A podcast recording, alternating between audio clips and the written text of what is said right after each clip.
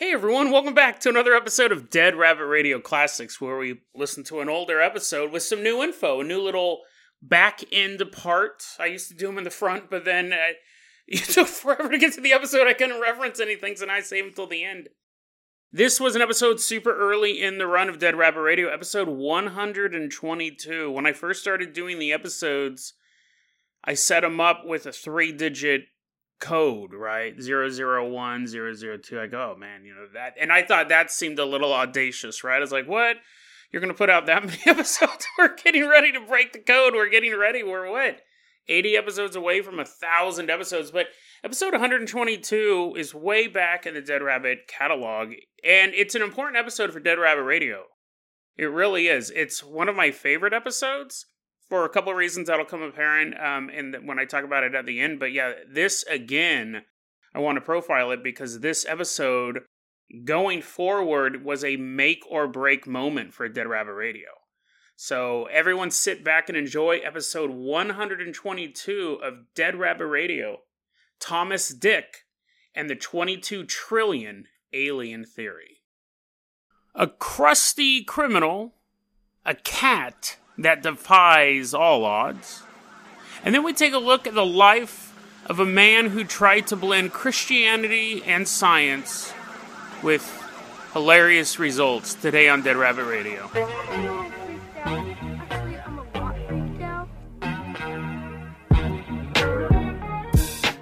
Hey everyone, welcome back to another episode of Dead Rabbit Radio. I'm your host Jason Carpenter. I'm having a great day. I hope you're having a great day too.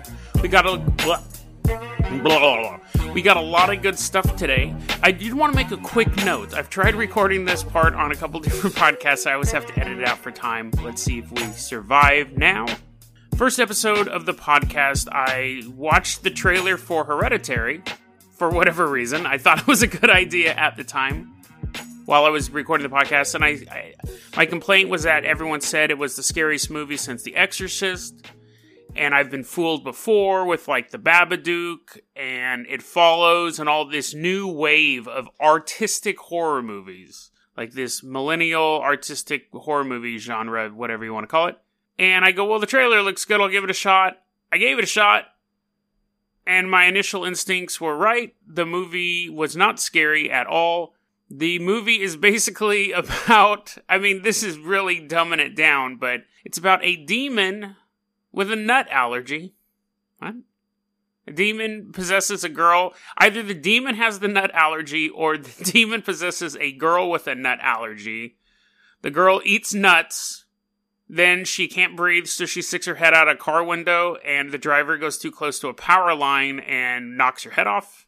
And then the next 40 minutes is people crying over this poor girl who got her head knocked off. And then at the ending, a bunch of old naked people show up and the demon's trying to get into the girl's brother, and the old naked people are standing in like all the corners of their house, full frontal, by the way. If you ever want to see what a 70 year old naked man looks like, watch Hereditary. Teenager jumps out the window, which was the most believable part because that's how most people would get away from a bunch of old naked people. And then the demon possesses him and he goes into a tree house and they give him a crown. The end. Two hours long, by the way. Two hour long movie. Beautifully shot but very schlocky plot with a lot of like drama put into it to make it feel feel like a heavy movie. So here's my recommendation.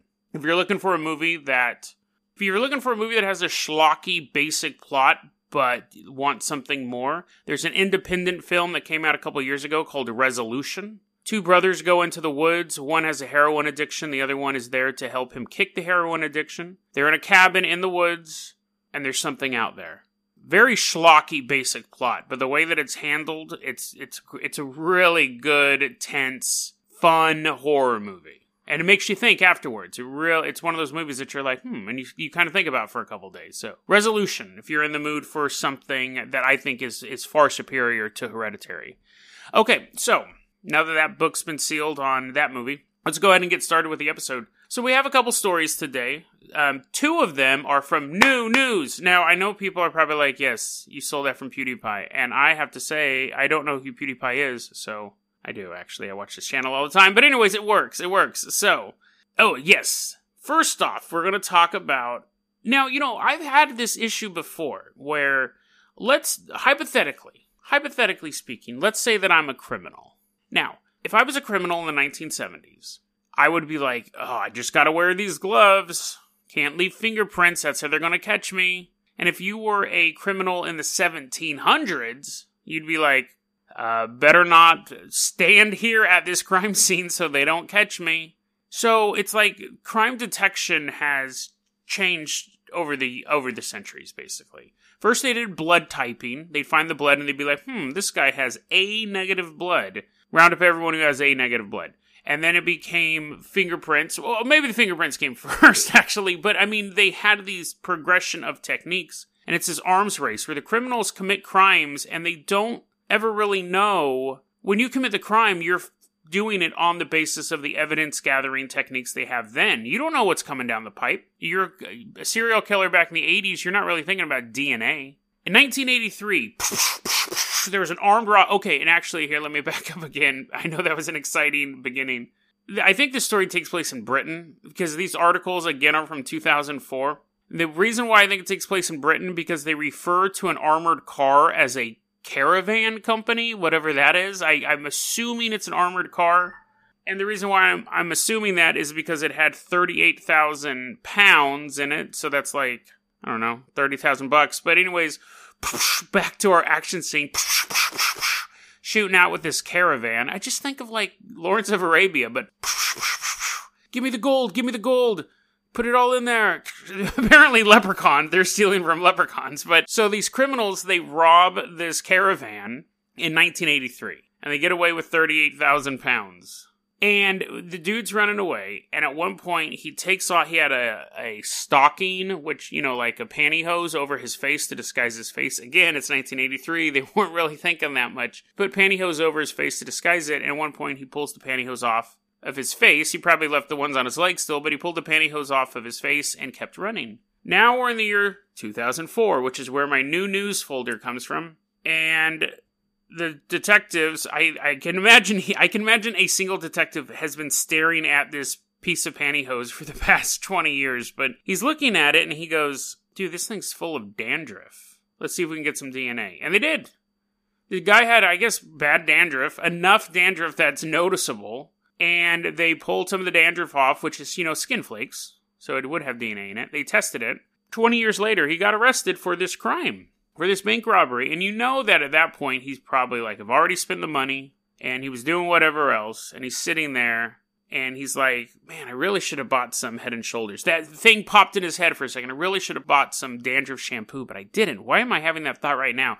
All of a sudden, psh, army guys, or probably more likely police, psh, break into his house and arrest him. Convicted because he had dandruff. So, and, I mean, so he never could have predicted that. He never could have predicted that. If he did, he probably should have worn two pantyhoses, one to keep all of his dandruff in, and the other one to disguise his face. Or simply don't take your mask off until you get home. That's another pro tip. Interestingly enough, this happened in 2004 he got sentenced to 15 years in prison, so you know what that means? He gets free next year. That's a great thing about doing news from decades ago, because it seems oddly relevant sometimes. Okay, next, new news. Very short one. I just thought this one was adorable. 2004, if you could have guessed. There was this family in Russia. And they're like, you know what we should do? Let's go on a vacation. The family's like, yay, where are we going? And they're like, Siberia? So for whatever reason, they go to Siberia to visit. What's what is there? It's huts and caribou and a giant impact crater from an airburst meteorite and gulags. Siberia. If you lived here, you'd already be home. Like who who wants to go there? Anyways, they vacation to Siberia. They go sit at the side of a frozen lake. It's a wasteland. But anyway, so they're in Siberia. Maybe they like skiing. I guess it's probably good for skiing. I imagine it's flat though. I always imagined Siberia was just a continent wide plain. Are there mountains over there? I don't know. Anyways, this family from Russia decides to go further east. They go to Siberia and they bring their little cat. They bring Kuzia. Hey, Kuzia. Meow. Let's go on this vacation to this horrid wasteland that we used to send political prisoners to. Meow. So they're there and it sucked. The play, the people were fine with it. They stayed there for about three weeks, but the Kuzia was like, I'm out, dude. This place totally blows. It's like super cold and it's dry. And I'm pretty sure there's a house made out of toothpaste over there. I don't like this. I don't like this at all. But they just heard him go, Meow. and he like jumped off their lap and he ran away. So they looked for him for the three weeks. They're like, Kuzia, Kuzia. And he didn't come. And they're like, all sad. They're like, well, that sucks. I mean, again, lesson learned don't go to Siberia for your vacation. But eventually their time ended and they had to go home. They were like, well, our vacation's over. We have to go back home to the West Russia. So they leave and they leave little Kuzia there. Three months later, after they leave, they hear meow, meow at their door and they're like, what? What? Did you buy a new cat? No, I'm still getting over Kuzia disappearing in the wilderness. Meow. They open the door. It's Kuzia. Kuzia walked 1,300 miles across Siberia to get back home. That's how much he hated Siberia. He could have just been like, eh, I'm just gonna lay here, or I'll build a new home here, or meet like a nice, cute cat woman. No, he's like, screw this. I'm going home. Walks through Siberia. When they get him, they notice that he had lost weight.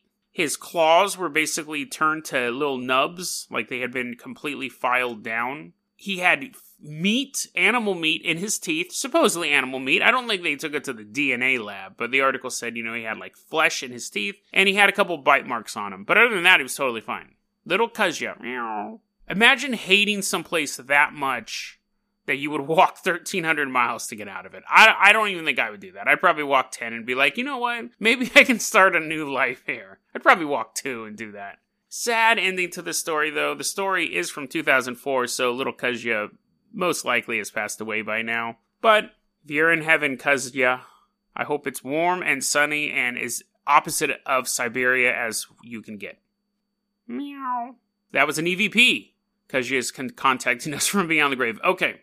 The next story I want to talk about, I was going to talk about yesterday, but I ran out of time. And I think it's an interesting story because it, it kind of hinges on that conflict between religion and science. Now, the conflict's been going on since the first nerd picked up a textbook. We're going to look at the life and times of a man named Thomas Dick. Now, I will say this I found out about this guy because I was prepping another story, and I was like, oh, that's interesting. A Christian philosopher slash scientist. And I was like, oh, I'm going to look into this guy. I'm kind of scrolling through my phone, looking at it at work, and then I just started laughing. First off, let's address his last name. Now, I am not so immature that when I see a guy with the last name of Dick, I immediately think of penises. I saw his name, I'm like, Thomas Dick. It didn't even occur to me. I'm like, oh, you know. I start reading the article, and it's like, there's on Wikipedia, it was like, you know, Thomas Dick was born in this is the year, and he was doing this. And then it said he worked at his father's linen shop. His father made like wove clothes or something like that. I guess I should preface this. This starts off in the 1700s. This is mostly late 1700s, early 1800s. It's like the father he had this had this um had this um linen shop where he made clothes. His father's name, this great Christian philosopher, would go on to be this author, this influential author. His father's name is Mungo Dick. Mungo Dick. And I laughed out loud when I saw that. Now, that's when I was like, okay, let's break down Mungo Dick here for a second. One, it makes it sound like he has a huge dick. If if you go, dude, that's a Mungo Dick, you, you don't think, oh, that must be a Scottish name. You're like, no, that means the dude has a big dick. Now, to be fair, when these guys were around in the late 17, early 1800s, Dick what didn't mean penis yet, but it does now. So when I'm reading an article and there's a guy named Mungo Dick in it, I'm gonna laugh out loud. Secondly, and again, I know that Mungo is. Oh, and by the way, Mungo means uh, beloved in Scot Scottish. So basically, his name is Beloved Dick. But I get that Mungo is a Scottish name, and it's like probably a little racist for me to make fun of it. But when I think of Mungo, I think of a eight foot tall, brute, Gollum esque, not Gollum from Lord of the Rings, but like big stone dude, Solomon Grundy dude. That's who you think of. You think of a henchman. You think of a lunk guy named Mungo. Imagine growing up in a house with a guy named Mungo. Again, you guys are like, Jason, this is. So I'm trying to read this article now after having this vision of this lurching henchman just standing behind this young boy, and I just couldn't focus anymore. So Thomas Dick was. I just imagine this giant, like, Mungo. Mungo no like science. Mungo like God. And then Thomas Dick's like, but dad, you have to understand, God made science. And Mungo's like, whoa, head hurt. And I imagine that was pretty much his childhood life. And you go, well, that might be an exaggeration, but it's not really because he wanted to be a scientist because he saw a meteor one day. And so he's reading all the books he could, even when he was in the linen shop. Mungo's like crashing through the shop, throwing books around. Make yarn, make yarn. and so, anyway, so Thomas Dick, because he had no support from his parents early on, he actually made his own telescope by gr- he got like some eyeglasses and ground down the lenses. I think that story is probably a bit apocryphal. I, I don't think that story actually happened.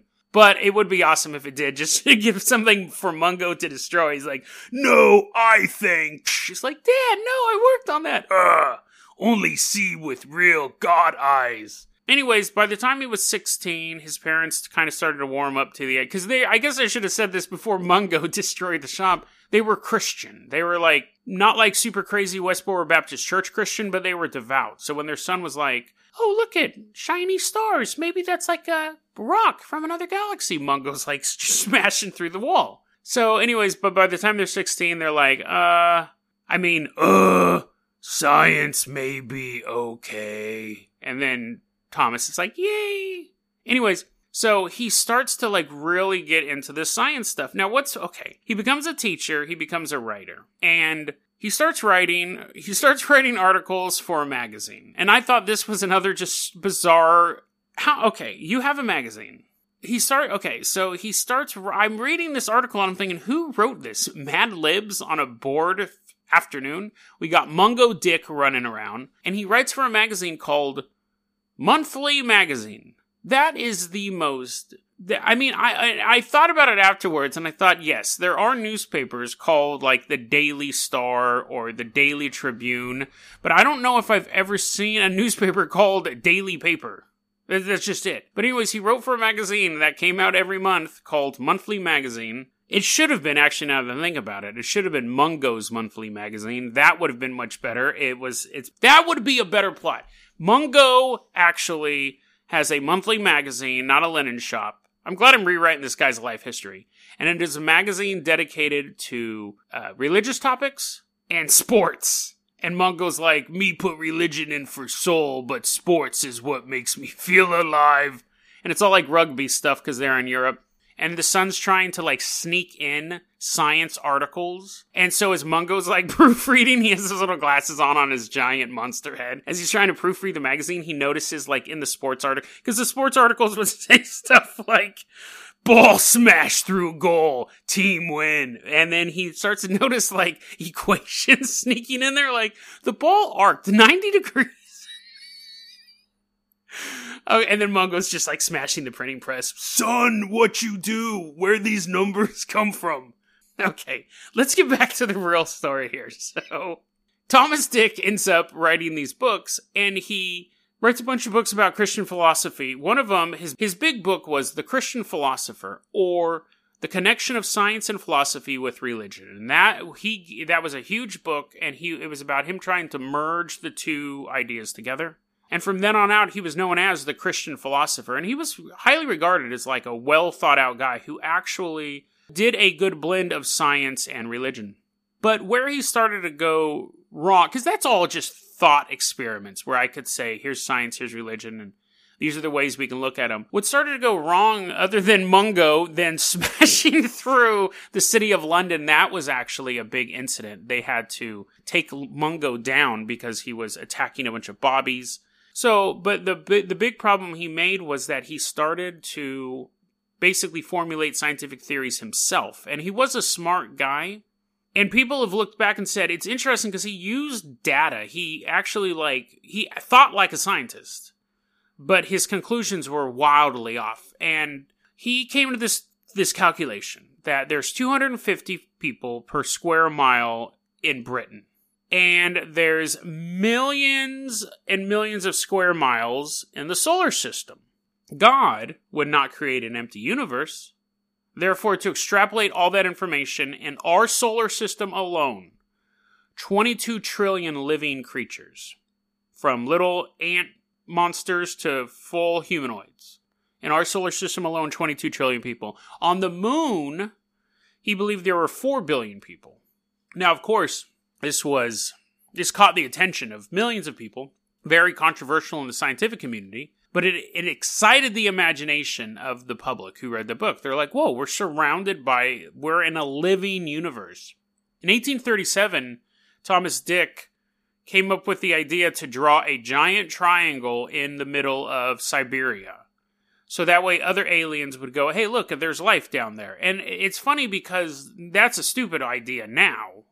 But back then, they didn't have cities illuminated with lights. Like, really, the only way that you could look at a planet in passing to see if there was life on it back then would to have a continent sized drawing on it.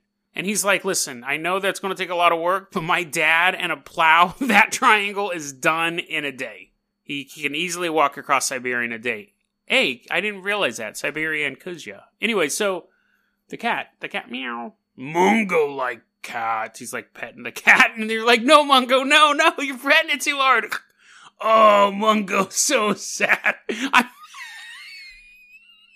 so, anyways, what happened was, of course, as scientific advancements get better, his theories start to fall further and further out of favor.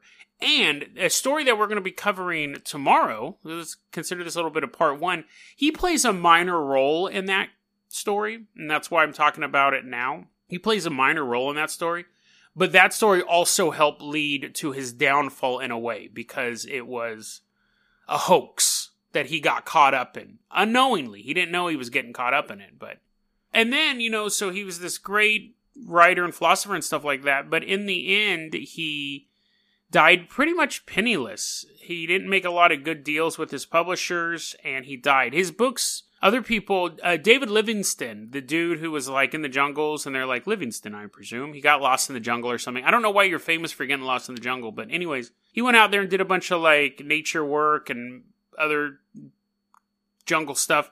And he compared, he's famous, he's famous, but so he's just not nobody. But I guess he's famous just for being lost. Anyways, he I guess his review doesn't matter now that I just realize he's just a just a, a guy who doesn't know directions. He said that the books that Thomas Dick wrote were on the level of the Bible. Like that's how that's the level of esteem he had in his lifetime. People looked to him for a way to bridge those two things.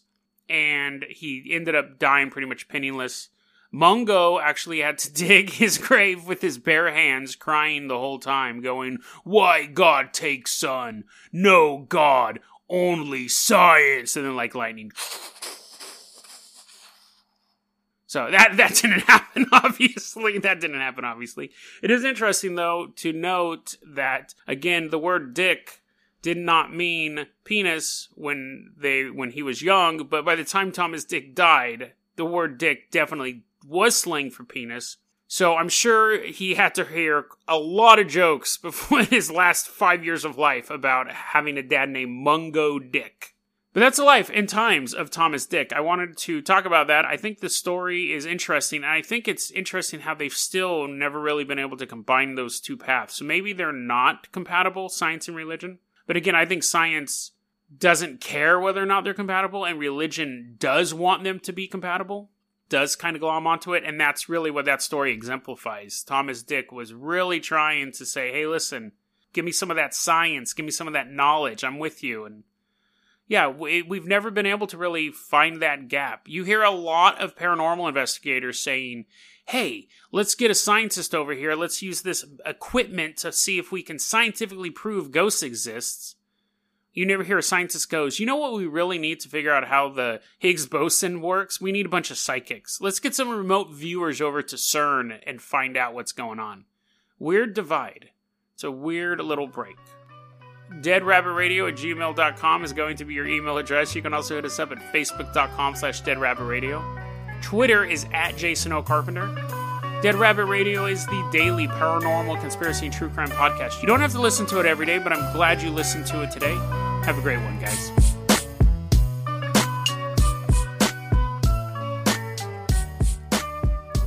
So that was episode 122 Thomas Dick and the 22 trillion alien theory.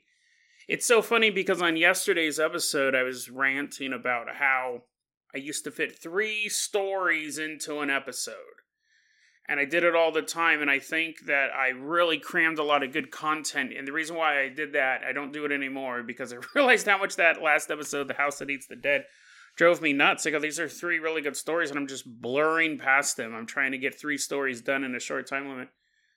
And it's because I don't think the stories, I don't think two of the stories are good enough to stand on their own. What's interesting is this episode here is the reason why I, a lot of times I do three stories. I like all three of these stories and I think the episode's pretty well paced, right? We have the story starts off Bandit got caught with dandruff, right? I mean, that's kind of a cool science true crime story. Nowadays, I probably could have told that in a minute and put it on my YouTube TikTok channel, my YouTube shorts, and all that stuff.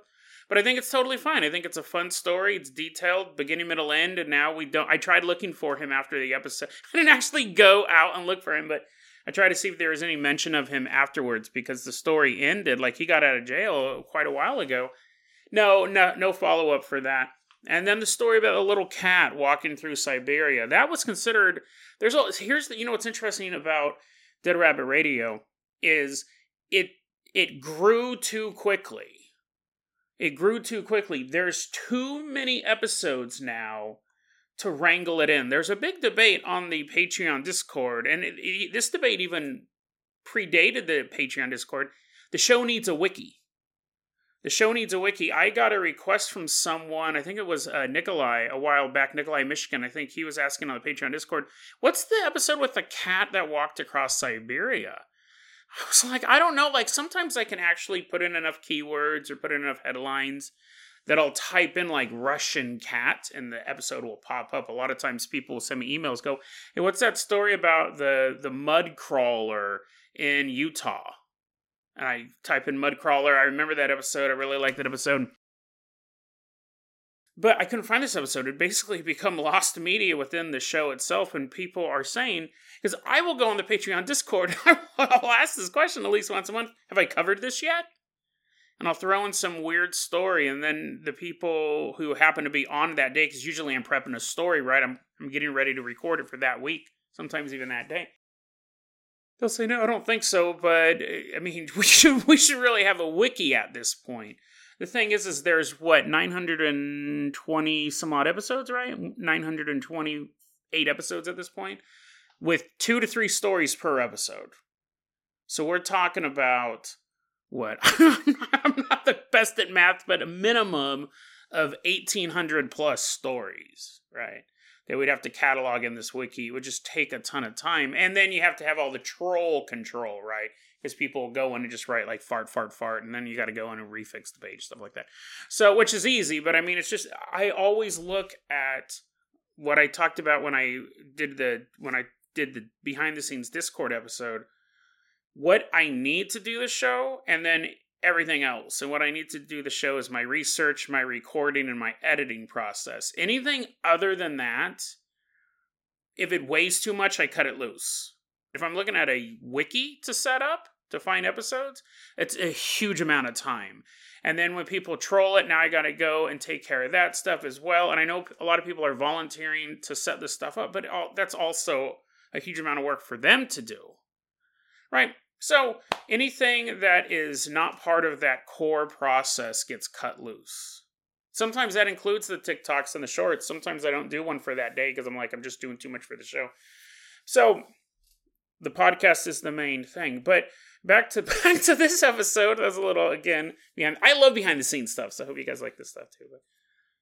But um, the little cat, Kushka right? Running around Siberia, great story. Do you need to spend 15 minutes telling it? No, you can tell that story in five to eight minutes, and it's a good story, beginning, middle, and end. And then we got the Thomas Dick story. And this story, I wanted to kind of break this down for you because this was a very, very big possible cliff that the show could have driven off of. This this behind the scenes might last a little longer than some of the other ones. But and before I go forward, I want to give a shout out. I'm going to put this in the show notes as well. Way back in the day, you guys are fantastic. You guys are fantastic. Case in point, way back in the day, Swain on Discord. This was like the original Discord, the original Discord put together a animation, a PowerPoint animation proof of concept, and they used this episode. It's only like a minute long. I actually should see if he'll let me do use it as a YouTube short, but it's actually just a minute long. It's really cool and it's telling it's animation of the story. Again, here's the thing, like I super fantastic, right? And I think the idea was what if we started animating episodes every so often, but we're putting out so much content. That's the problem when you put out 5 episodes a week. If I had started a wiki project when I first started the show, it would be manageable, but at this point, it's not. Every so often, I have to go back and change show notes, like mass change show notes, and that's a weeks, if not month or two long project. I, I have started that, and then I'll just have to give up halfway through. Anyways, great animation. I'll put it in the show notes. It's really, really cute. It shows what is possible with the show, right? Like that would be really cool to have some animated segments. But let's talk about the the story of Thomas Dick. The story of Thomas Dick, in and of itself, super fascinating. A scientist and a religious figure trying to blend the two, and you see that a lot, right? I think it's awesome. I think there is a combination between science and religion. I don't think one cancels out the other. I think they kind of bol- embolden each other, right?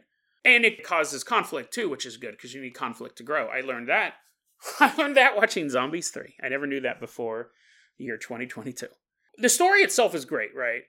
Christian slash scientist who's trying to combine the best of both worlds. I don't believe that science and religion are mutually exclusive. I think they can actually be great friends. And it creates good conflict. I think to further your faith or to further your research, you need someone arguing with you and telling you no. So I think the character itself is not a character, he's a real person, but the person himself super fascinating, right? I love that story. And then it led into the next story about this moon hoax, which I'll put a link in the show notes. I recommend checking that one out. I haven't listened to it in a while. I don't know if I have a ton of stuff to say about it. But this episode was super important for Dead Rabbit Radio because when you are doing stuff well let me let me back up here for a second. So one of the things that I do Uh, originally I had no notes. Originally I would just read an article and then turn on the mic and I would talk about what I had just read. And it was really stressful for me because I had to keep looking over the article or rereading and losing my place. Then I started writing notes. And the show, I can't say the show never intended to be a comedy. I think originally it was in the comedy genre. It still technically is. Actually, no, now, now it's listed as a science show but, you know, I was obviously influenced by comedic podcasts like Sofa King Podcast and the Parapod. Like these were podcasts that I held in really high esteem and they were super funny. And I and I was like, I'll talk about this stuff. I'm not gonna be super serious and dour about it. But I can't say I necessarily went into it thinking, oh, this is gonna be a laugh a minute. If you listen to the first episode, when I'm talking about like how animals talk to each other, I went to work, like I re- recorded those first three episodes, right? And I released them and a couple of people at work listened to him, and one of the dudes is an old friend of mine, Zach. He goes, "You sound like an idiot," and he goes, "The thing is, is like it sounds like you." Because you say stuff like that at work. It wasn't a performance. I've had conversations with you, and you say stuff that dumb. That's not how it works. That's not how animals talk to each other. When they squeak, they're not giving each other locations to their nut stash. So I realized, like, even if I wasn't trying to be openly comedic, just from me telling the stories, there's going to be some funny stuff, right? Just the, I know the way that I tell stuff can be funny. I know the way that I mispronounce stuff that's unintentionally funny. I don't mean to do that. I never tried to be too serious. There, are, there. Early on in the show, you'll hear some tonal shifts. Sometimes the episodes are a little too serious. Sometimes they're a little too funny, a little too zany. I mean, you can hear me kind of going back and forth. Now, you may have the first story in an episode be funny and the second episode be kind of darker like a true crime thing but before it would be sh- like I was like, I was trying to figure out like what type of pod because I was getting feedback, and I was like, well, what do people actually want? Do they want this? Do they want that? And I finally realized, what show do I want? Right, I want a show with a little bit of comedy when it's appropriate, and a little bit of seriousness when it's appropriate, and sometimes the blending of the two is fun. Right, so I write my notes now. I take notes and I'll write down story beats write down the story beats of what's happening in the story. This happens. I'm trying to work on the and then this. I'm trying to work on that. I've fallen into that crutch recently where I was like, and then the alien beamed them up to the house. Now they're on the roof of the house. I'm, I'm trying to work, trying to fix that, but that's a fairly recent thing. I don't know why I've fallen into that trap. But one thing I don't do is write down jokes. Now, I have in the past when I'm researching notes, I'm laughing so hard I come up with a funny joke. I was like, oh, dude, this skit's going to be so funny. Not necessarily skit, but I like reading the notes, I'm laughing. I'm like, oh, dude, this is going to be so funny.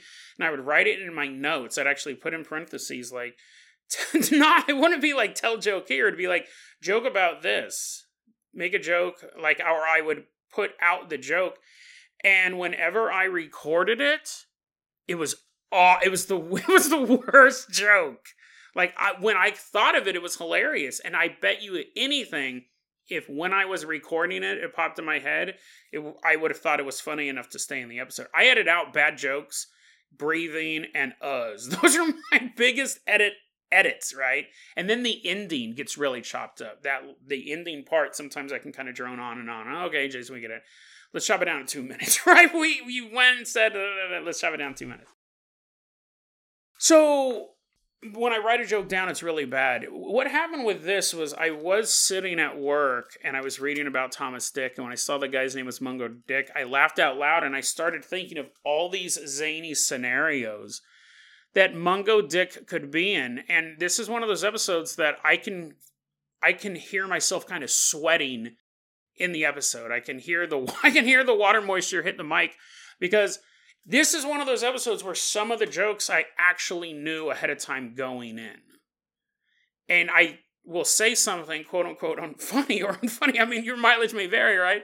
And I can almost, because I have no audience reaction, right? I say it and then I can hear myself second guessing that. Was that funny or not? The joke that I laugh, that I still think is the funniest joke, because again, it was just right off the top of my head when I was sitting there, when I was listening to the episode again to do this bonus thing was when uh, Mungo has the newspaper. Mungo has the paper. Like the paper where it said the paper was like the daily paper or something. And I said, What?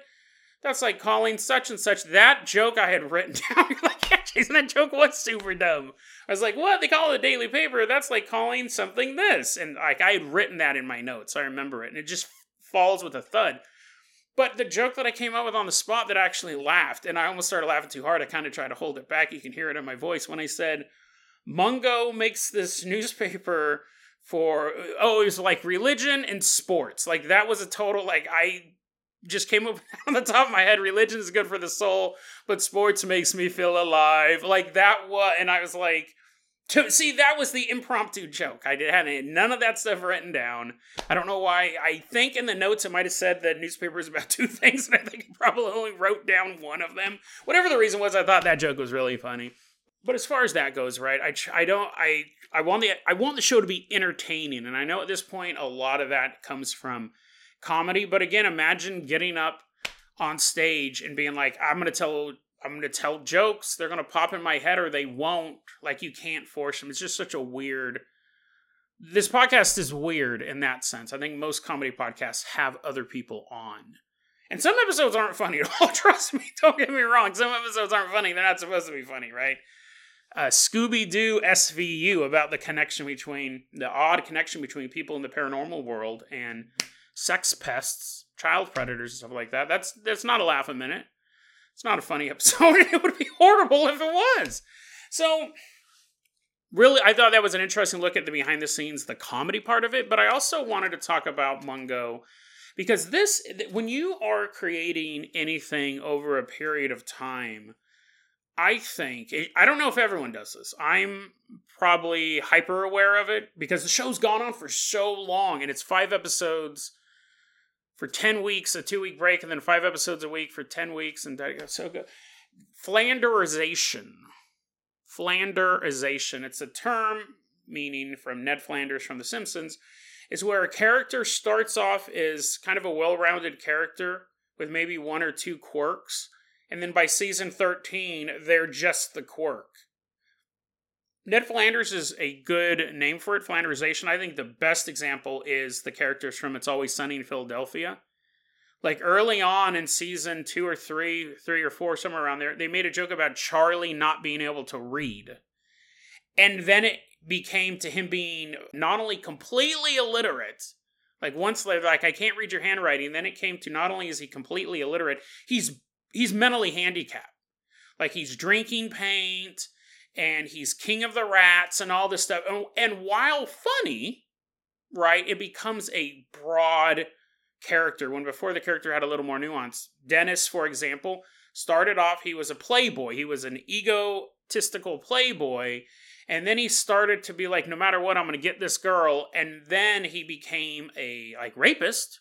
They've made vague references, not so vague references to him being more forceful with the women or manipulating them, not just the D.E.N.N.I.S. system, but actually like tricking them. He boards up his windows so they can't get out, to maybe even being a serial killer right? Because they started off being like they have an episode where he's a little slimier than normal, and now he's a psychopathic serial killer. And, and and Mac, right? The jokes are, oh, he's homophobic and now he's gay.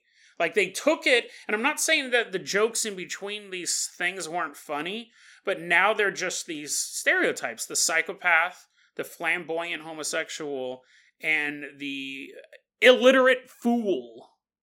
You lose a lot of nuance there. There's a lot of stories they probably could have told that they can't tell now because Charlie is mentally handicapped, right? You can't. It wouldn't make sense if he went and had this adventure. Then, so when you do something over a long enough time period, that's the risk, right? You start off with a character. They're a little unsure of themselves. In season three, four, five, they're a bumbling coward, right? Because the fans go, "Oh, that was that episode was so funny when." Wesley dropped the dropped the the spike or whatever he was trying to give to Buffy, and then they go, "Oh, they like this kind of thing." You see it a lot too. I know I'm going deep in this, but you see it a lot with characters, right? There's a moment between Spike and Buffy, and the fans go, "Ooh," or Spike and Buffy going to get together, and the writers go, "Yeah, sure." It's season six. We've run out of stuff to talk about. They're dating. So you got to be careful of that type of stuff. And this episode I the entire Dead Rabbit Radio came close to becoming Flanderized because people loved Mungo. I loved Mungo.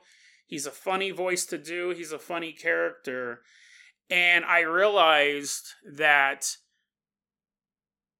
I can't bring him back. I can't bring him back. I, he's popped up in other episodes as a son, as Mungo Jr., and his voice, I mean, it's not the most clever impersonation, but his voice, his mannerisms have become Bigfoot, right? When I talk about Bigfoot, he sounds a lot like Mungo Dick, the way he talks about his Mungo Dick. But I remember, like, I was getting comments being like, dude, I hope I see more of Mungo. Like, this is really awesome. This episode's so funny. And this is kind of coming, uh, I don't know how many episodes past the Hans episode, the Monkeys Don't Exist episode. So that character was super popular too. I there were times Hans showed back up for an episode, and I think it ruined the episode. Honestly, um, Hans showed up in the Bam Margera Afterlife episode.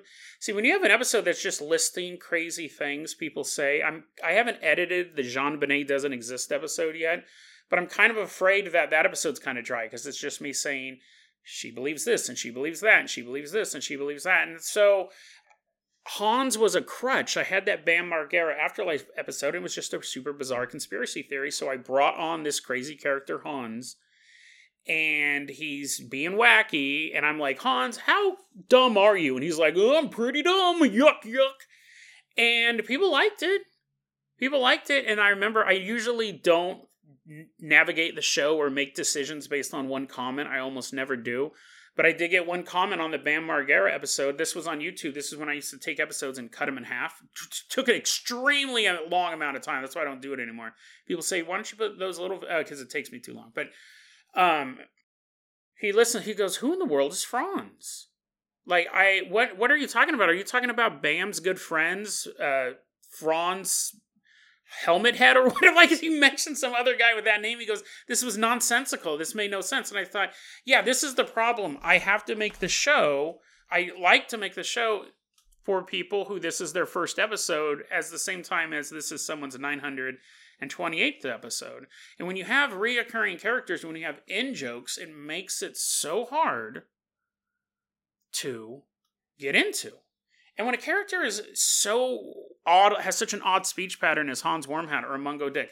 Now, eh, eh, here's the thing I 100% saw two paths laid out in front of me. I saw a path where Mungo shows up every so often to do something funny. I'm like doing an episode about are there angels in space? And Mungo's like, angels in space? That was another thing. I can never do the same voice. I can never do the characters the same voice each time. But Mungo say angels in space. That's science and religion. Mungo, what are you doing in the studio? I heard you say angels and then the science word. Mungo, why don't you sit down and talk to us about what you think about religion? Oh, that I would have ended the show. I would have been like, this is awful. This is awful. But part of me part of me saw that path because it's been done before, right? It's been done f- before. Shows flanderize themselves all the time. You have a popular episode and then you just go with it. Now, I've had episodes where I've talked about Illuminati and Kevin Spacey and stuff like that, and they've been some of my highest performing content on YouTube before the YouTube Shorts. Now that's blowing all the episodes on YouTube away. YouTube's not really set up for long form, no image. It's a video platform, right? And I'm talking about stuff. The podcast has always been more successful than the YouTube, right? But as far as YouTube goes, I've always thought about when I do these Illuminati episodes about Kevin Spacey, I've talked about this before. All these big episodes, they're always huge blowout episodes. Ellen DeGeneres is under house arrest. Tom Hanks is secretly working for the Illuminati huge numbers. And then people go, What? This sucked. because they expected me to be taking it seriously. People for the first time were finding the show and it wasn't what they thought. Now, longtime listeners of the show loved it, right? But every time that happened, I thought, okay, so this is interesting. There's a, there's this listenership that I have that I love and a show that I love doing. And then I could just do a shill show. I could do a show believing in all these stuff that I know other people are going to believe in. I'm going to make tons of money, right? The show's going to blow up. There's a YouTuber I watch named Andy Signore. He used to be on Movie Junkies or Movie Fights, or it was Movie Fights, Movie Fights. Screen Junkies was the name of the channel. He was one of the very first casualties of Me Too, and he came out afterwards after all these lawsuits and said, "Listen, she made everything up, and here's the proof." And da da da da da. So if you don't like Andy Signore, I understand why you don't like Andy Signore but he seems to have had some receipts that a lot of the allegations against him. He said, I did cheat on my wife and all this stuff. But so Andy Signore has his own show now called Popcorn Planet. And when he first started up, I was watching it a lot. He's doing movie stuff. He's doing movie stuff. And I was like, okay. But, you know, he didn't have the same views as he used to. His reputation was tarnished. He was coming back out of a hole. And then he started like covering stuff about Britney Spears' conservatorship or the Amber Heard, or the Zack. He went hard on the Zack Snyder guys during the Snyder Cut. His channel exploded. So then he just started doing Britney Spears stuff and Amber Heard stuff, and and beefing with uh, Ray Fisher from the DC movies. He's Cyborg, and and as a longtime fan, that wasn't the content I was interested in. But new people, he was making more money. He had a whole new fan base and he had all these new people. So I just kind of like, you know, kind of waved as the boat was sailing off east to take him out there. I mean, hey, I wish you the best of luck. That wasn't the content that I was interested in. Why did I even start talking about that? Oh, he flanderized the show. Right. He did a couple episodes, and to me, it became a gossip channel, not a movie channel. The gossip involved movie stars, but I'm really not into whether and all that stuff. So I remember thinking like I could do the Kevin Spacey shows until the show ends, which actually turned out to be pretty quickly. I think YouTube was cracking down on those guys. You know, this was all you know pre like 2019 2020 before they really started coming down on conspiracy content. But i remember thinking i could do that. I didn't want to do that. I didn't want to make a show where i was lying to people. Uh, and, and along this line wrap it up like this. I remember thinking i remember at one point i had mungo Hans Wormhat and Miley Cyrus. I wish I knew what episode this was. I re- there's the very first time I did this. I released a season X trailer. It was like season five or six or something like that, where all of the Dead Rabbit Radio vehicles were destroyed, all of them. And there was this evil group that had come after me. I thought it was a kind of fun idea. I came up with it while I was in the shower. I literally walked out. I was still dripping wet. I recorded all these dumb voices, edited together, had a lot of fun with it. Um, Miley Cyrus, longtime personal friend. long time. People get so mad when I bring that up. Uh, longtime personal friend Miley Cyrus. See, that's an in joke, right? You wouldn't know that if you hadn't listened to the episode where I talked about my personal. I make it even more intimate each time. My personal friendship with Miley Cyrus. I give no other details to that. We talked for a while. Miley Cyrus Hans Wormhat and uh, Mungo showed up. We formed a team to take down the bad guys who blew up all the vehicles. I thought it was a great way to start off whatever season that was. I kind of toyed with the idea of doing it again next season, and I was like, nope, nope, no extra work. The show's already hard enough. That was a fun thing. It was, again, it was impulsive, and you did it, and it was fun. When I sit and I plan stuff out, and I'm trying to like do all these jokes they don't land. I'm not a comedian in that sense. But i remember thinking at one point we did the trailer people really liked that. I think mungo's come back as his son or my son mungo jr people think that's funny. But i remember at one point i was planning on doing an episode about the people versus michael jackson because i personally believe that michael jackson was innocent of those allegations. And this was this was when that documentary came out like surviving neverland or finding neverland or whatever it was it was trash. It was trash journalism. It was trash true crime garbage, right? And I was thinking about doing a rebuttal for that, and Hans Wormhat was going to be his defense lawyer. And I was like putting up notes, and I go, This is awful. No one wants to hear me do this voice for 30 minutes straight, especially about a subject that they may not even care about. Who who really cares whether or not Michael Jackson's guilty? Either just fans or smear journalists, in my opinion. But and then, so I scratched that idea, but I was planning it. I actually have a special folder of Michael Jackson research. I do. I, he's like, no, we're not going to do that. And I didn't feel confident enough in me just telling the story and whatever. And then I was going to do an episode. I don't remember what the setup was, but it was Mungo in the morning. It was a radio talk show skit that was going to be reoccurring with Mungo and Hans, and it was like, this is trash. Why are you even why are you even trying to do this? Mungo was funny the first time you did him. He's shown up a couple times, and it's even if you don't know the Mungo joke, you just figure Jason is someone who would name his son Mungo Jr., even though you're not Mungo Sr. Even if you didn't know the Mungo setup, it's a funny joke. So I wanted to, as cars are all of a sudden starting up all around me, I have to end this, and this has been really long. I wanted to show you guys the history of. I uh, never mind. I'm going to wait till this truck goes away.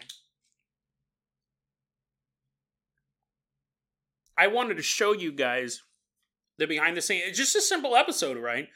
But I almost like I could have ruined the show. I could have ruined the show by bringing on these reoccurring guests, which I think would become funny or would get super old quickly, right? It's like, what? Some kids got molested. Here comes Mungo. Oh, who's the bad guy who touched that kid? Like sometimes it would be super out of place, right? I think it would have gotten old really fast. I think new listeners would have been like, "What? The, why is he doing these? Why is he doing these voices? Like, what does this have anything to do with the topic?" And it's just it's that wire you know? It's that wire you have to balance. When you're doing something creative there is a balance between listening to the listeners and doing your own thing. And i think I, we've all have a hundred examples of shows that have been ruined because of relationships that you're like what? Why are those two characters together? Kylo ren and whoever that girl was skywalker daughter are together now. I don't watch I don't watch any of those movies, but I know people are like that was so shoehorned in. But the fans, quote unquote, the fans wanted it, right? This vocal minority wanted it, and people are like, this is dumb. We've all seen that. It's really easy to mess up your own project, and I'm glad so far I haven't been able to do that, right? I've tried. I've tried. I almost had Mungo in the morning. It was radio DJ DJ thing.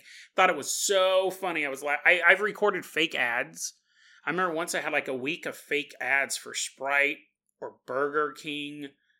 The, Burger King ads might have ended up on the show, but I remember I have a file of fake funny ads I recorded, and then I thought, dude, Nobody likes listening to real ads, let alone ads for things that don't exist. Why are you wasting their time? So that's a bit of behind the scenes of the comedy part of the podcast. I hope you guys enjoyed it, and I hope you guys enjoyed the decisions I've made, right?